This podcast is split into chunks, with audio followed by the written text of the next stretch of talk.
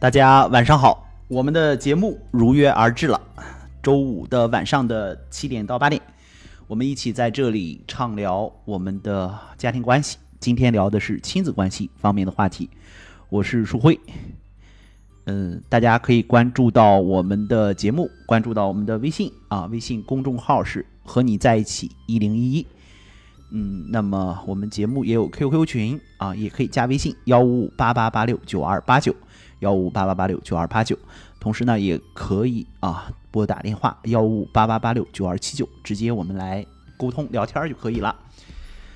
呃，今天要跟大家聊的是亲子方面的话题啊。说到亲子关系，呃，我作为一个心理咨询师，一个家庭治疗师，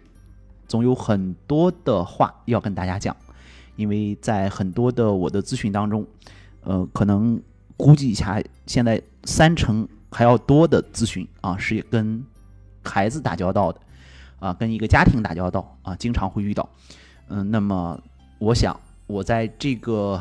今天晚上要跟大家分享的，以及我们在以后的节目当中要给大家分享的，可能比如说会有很多案例啊，我的很多认识，很多观点。在这里想以一种轻松幽默的状态分享给大家，当然也希望大家能够喜欢。在大家听的过程当中，大家也可以相互的多多的交流啊。因为说到亲子关系，我们总是有很多很多，呃，嗯，就是我们的话要说啊，很多很多的观点。因为一个家庭当中，嗯，组成的一个家庭的核心关系有两个啊，一个是婚姻关系，两个人走一走到一起，两个陌生的人啊，因为有爱的感觉啊，或者是因为有建立亲密关系的这样的一个需求啊，因为有在关系当中被照顾啊这样的需要，走在了一起，组成了一个家庭。然后呢，呃，进而呢需要面临的一个问题就是，呃，他们要养育一个孩子，或者是养育两个孩子哈。现在，呃，更更多的可能，哎，就是在我们的父辈可能要养育几个孩子。呃，然后我们在这个过程当中，在养育孩子的过程当中，呃，发生会发生许许多多的故事，嗯，我们会在这些故事当中得到成长。然后聊亲子关系呢，我们总之会有很多很多的想要跟大家聊的地方啊，想要跟大家聊的点。呃，我想我们这样一档节目啊，因为我呃，其实。应该是既有做咨询的经验，又有做节目的经验。为什么呢？因为我嗯是广播电台啊，广播电台、电视台多档心理节目的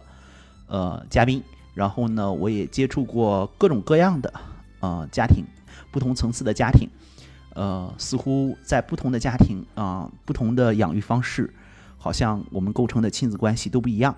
所以在这个地方，我想也有很多需要跟大家分享的。那来吧，今天晚上我们就一起来分享亲子关系方面的话题。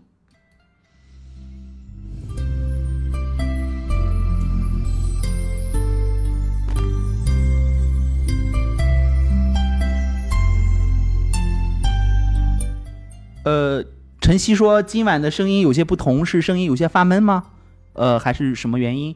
还是这个播出的系统又出现问题了，呃，我个人目前感觉声音，因为我戴着耳机啊，可以监听到，还是可以的。呃，我不知道晨曦说的这个不同是因为什么原因哈。呃，好，我慢慢说着，然后有问题欢迎大家慢慢反映，是因为这个呃我离着话筒太近吗？哦，我来调整一下。哦，好像有杂音是吗？哦，我来调整一下，晨曦看看这样会不会好一点点啊？呃，好，谢谢谢谢晨曦的反馈。呃，聊到亲子关系啊，我们有很多想要跟大家讲的，也有很多想要跟大家说的话。呃，比如说，呃，我们特别今天想跟大家谈一个观点，呃，因为我之前可能大家也听了，放了一个音乐啊，是周华健的，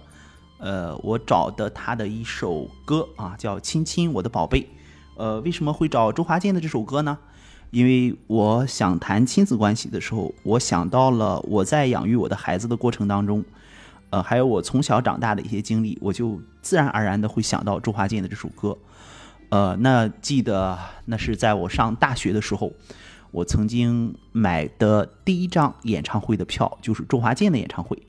呃，当时作为一个学生上大学的时候，呃，我用自己挣来的钱啊，我记得清清楚楚，八百块钱买了一张周华健的演唱会的门票。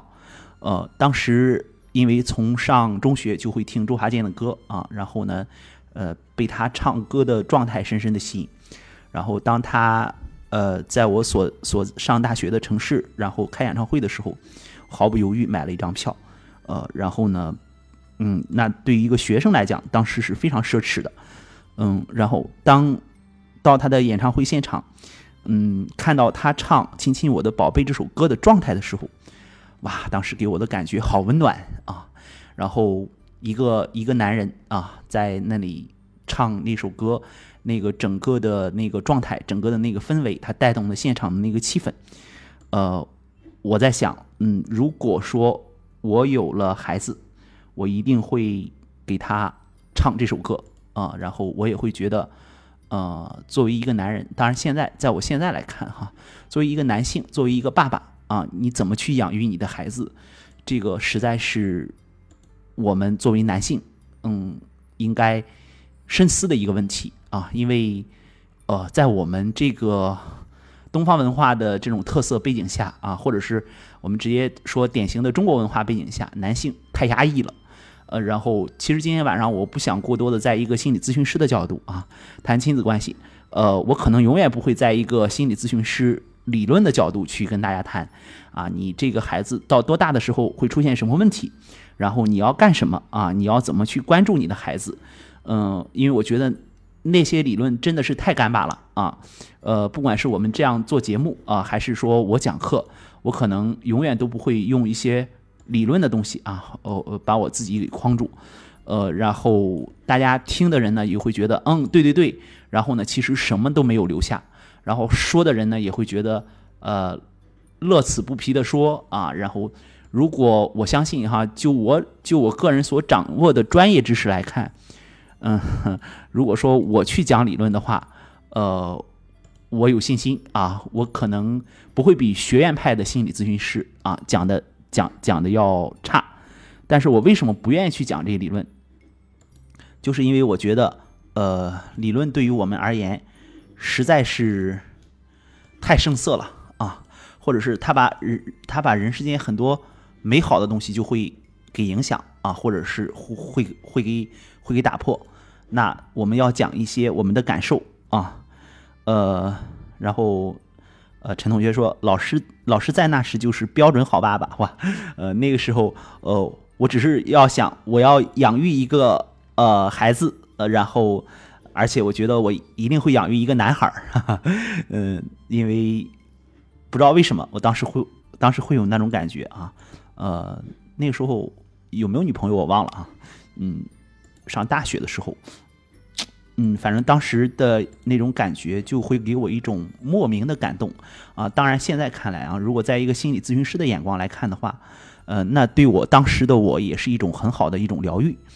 啊，因为。每个人其实养育自己孩子的过程，就是疗愈自己的过程啊！因为这个，在我当了多年的心理咨询师，做了多年的心理咨询之后，呃，我越来越深刻的认识到这句话啊！因为，呃，我如果讲理论的话呢，有很多可能是会从书本上看到的，呃，当我切实有了孩子以后，其实我真正做儿童的心理咨询，啊，做儿童青少年的心理咨询，是在我有了孩子以后。呃，我觉得我要养育一个孩子，然后呢，呃，我要去了解更多的孩子啊，更多的家庭是如何对待自己的孩子的，然后就有了很多思考。呃，于是呢，嗯，我经常在我的工作当中要离开我作为咨询师的位置啊，就是我不去想我作为一个咨询师是怎样的，嗯，我在想我作为一个爸爸是怎样的啊，然后，呃，我是我我是怎样。我需要啊，我作为一个爸爸，以怎样的状态在我的孩子面前呈现？我可能从很早就懂了这个“状态”这个词哈，因为呃，很多人会给我谈到，哎，我孩子这样，你有什么办法吗？啊，呃，我我孩子我孩子这样的话，我怎么能帮到他？然后我看到，呃，当父母说我孩子这样，我怎么能帮到他的时候，然后，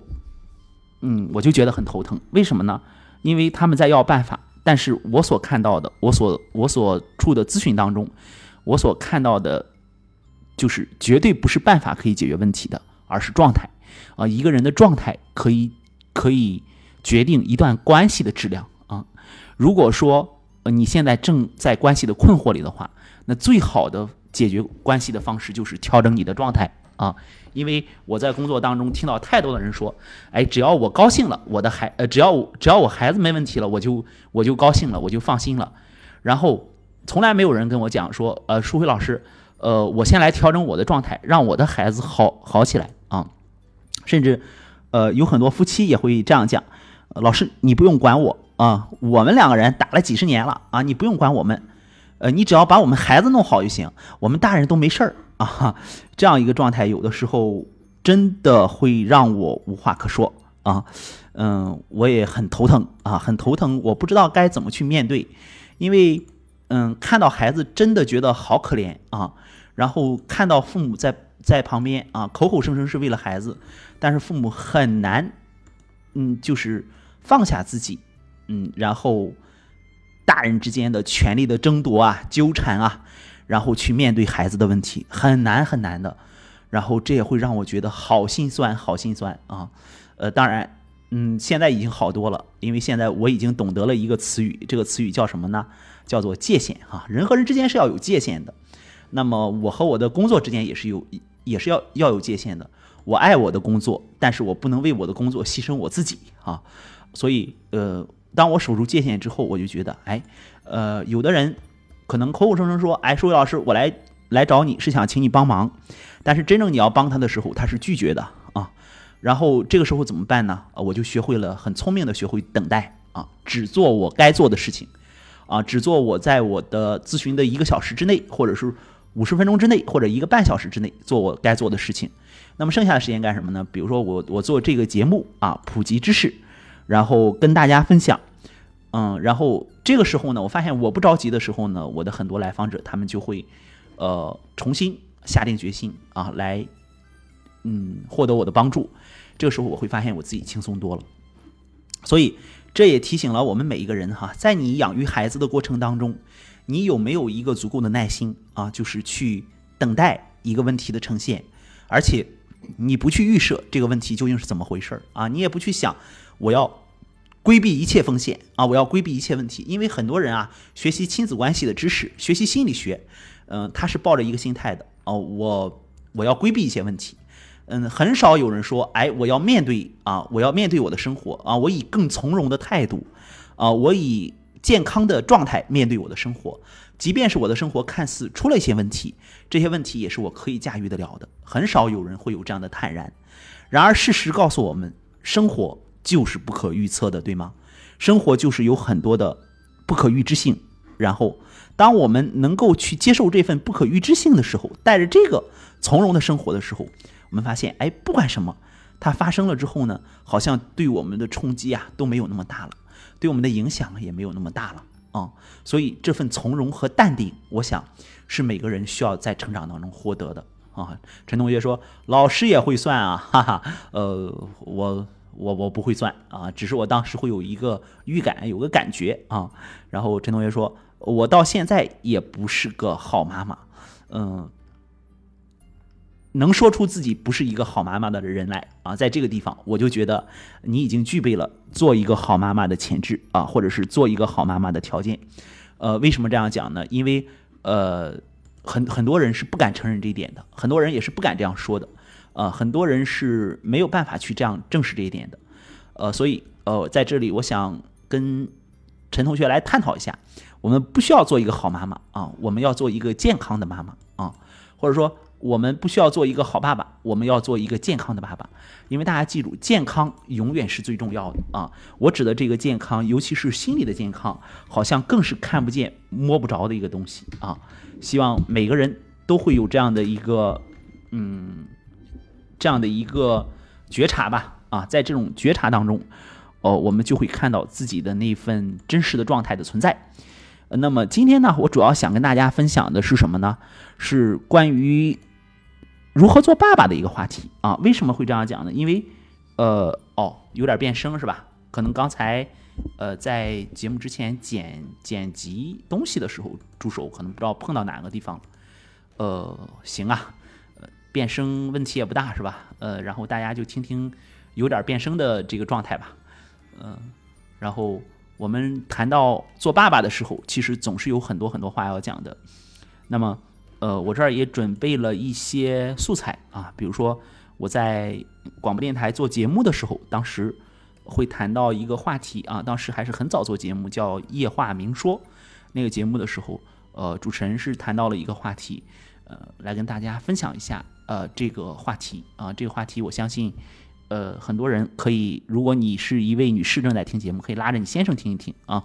呃，然后如果你是一个先生正在听节目，我觉得那就太棒了啊，要好好听一听这个话题。